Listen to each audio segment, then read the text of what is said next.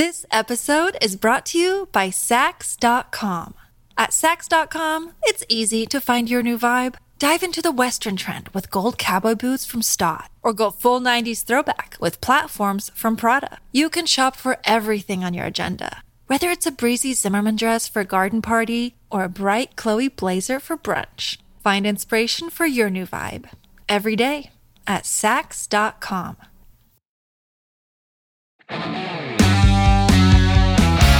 Carissimi, io sono Andrea Moccia e questo è il podcast di Geopop, le scienze nella vita di tutti i giorni.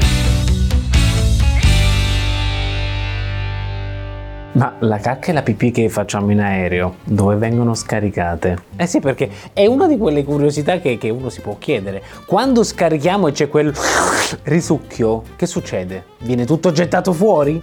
Ragazzi, oggi vi portiamo in alta quota per raccontarvi di una questione molto pratica e essenziale, ovvero come funzionano i bagni in aereo. Partiamo col dire che per fortuna no, non spariamo, diciamolo in maniera elegante, rifiuti organici in aria mentre viaggiamo in aereo. Oddio, tra gli anni 20 e gli anni 30 il bagno sull'aereo era praticamente un buco, cioè aprivi e vedevi la terra sotto. Ma torniamo al presente. L'unica cosa che effettivamente l'aereo espelle immediatamente è l'acqua del rubinetto, insomma l'acqua con cui ci laviamo le mani. Infatti quest'acqua passa attraverso dei tubi che la riscaldano per evitare che si congeli e la spruzza fuori nebulizzandola. I liquami del VC invece vengono raccolti in un serbatoio che di solito si trova in coda al veicolo e che verrà poi svuotato all'atterraggio. Per spedire i rifiuti lì, il VC dell'aereo sfrutta la pressione dell'aria per creare un risucchio. Per capire bene questa cosa, facciamo prima una breve parentesi sulla pressurizzazione, altrimenti concettualmente n- non capiamo. Noi sappiamo che tra dentro l'aereo e fuori l'aereo abbiamo due pressioni molto diverse,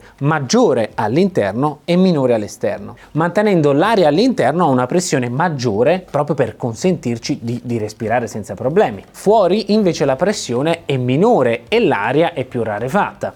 Ora, per le leggi della fisica, l'aria contenuta in un ambiente con una certa pressione, quando può, andrà sempre verso un ambiente con una pressione minore. La toilette dell'aereo sfrutta proprio questo principio. Io mm, vado in bagno, faccio quello che devo fare, poi tiro lo scarico, per pochi secondi si apre una valvola alla base della tazza collegata al serbatoio e i rifiuti vengono risucchiati. Perché vengono risucchiati? Perché il serbatoio, a differenza della cabina, non è pressurizzato, quindi ha una pressione minore. In realtà, se volessimo essere precisi, eh, non vengono risucchiati, ma vengono spinti, spinti dall'aria che passa praticamente dal bagno, dalla cabina al serbatoio, cioè l'aria con pressione maggiore in bagno spinge i nostri rifiuti verso l'ambiente con pressione minore, cioè il serbatoio. Con questa spinta arriva anche una parte dell'aria a pressione maggiore che era in bagno, ma viene buttata fuori dal serbatoio attraverso un piccolo sfiatatoio proprio per mantenere il serbatoio a una pressione inferiore rispetto alla cabina. Quindi c'è un sistema che comunque tiene la differenza di pressione. Pensate che questo movimento d'aria può raggiungere i 500 km h cioè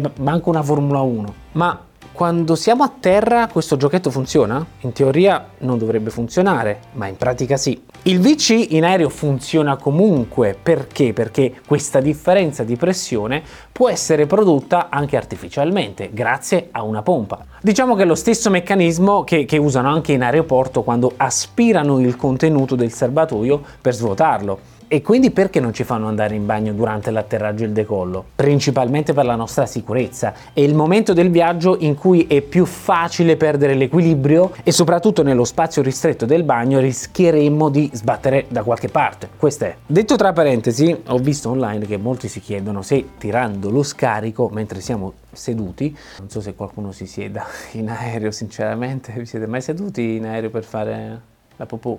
Dicevo, c'è il rischio di essere risucchiati? Ragazzi, la risposta è ovviamente no.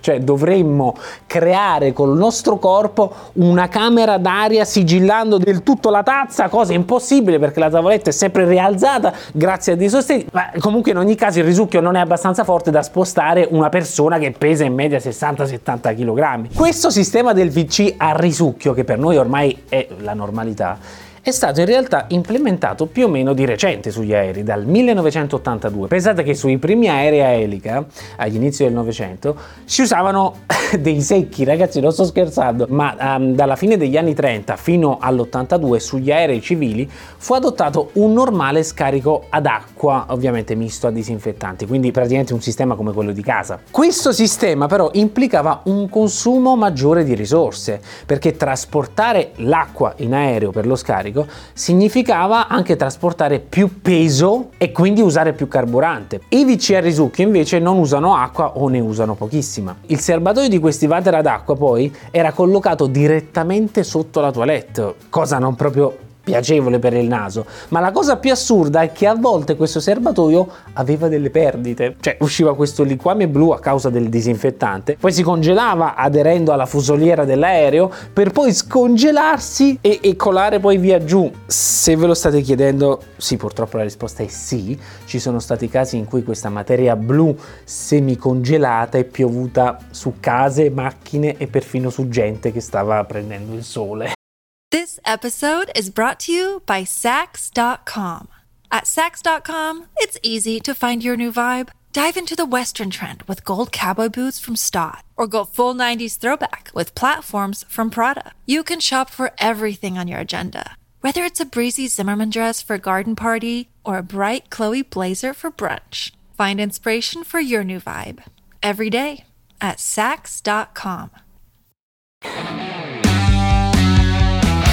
Grazie mille per averci seguito, vi do appuntamento sempre qui sul podcast di Geopop, le scienze nella vita di tutti i giorni.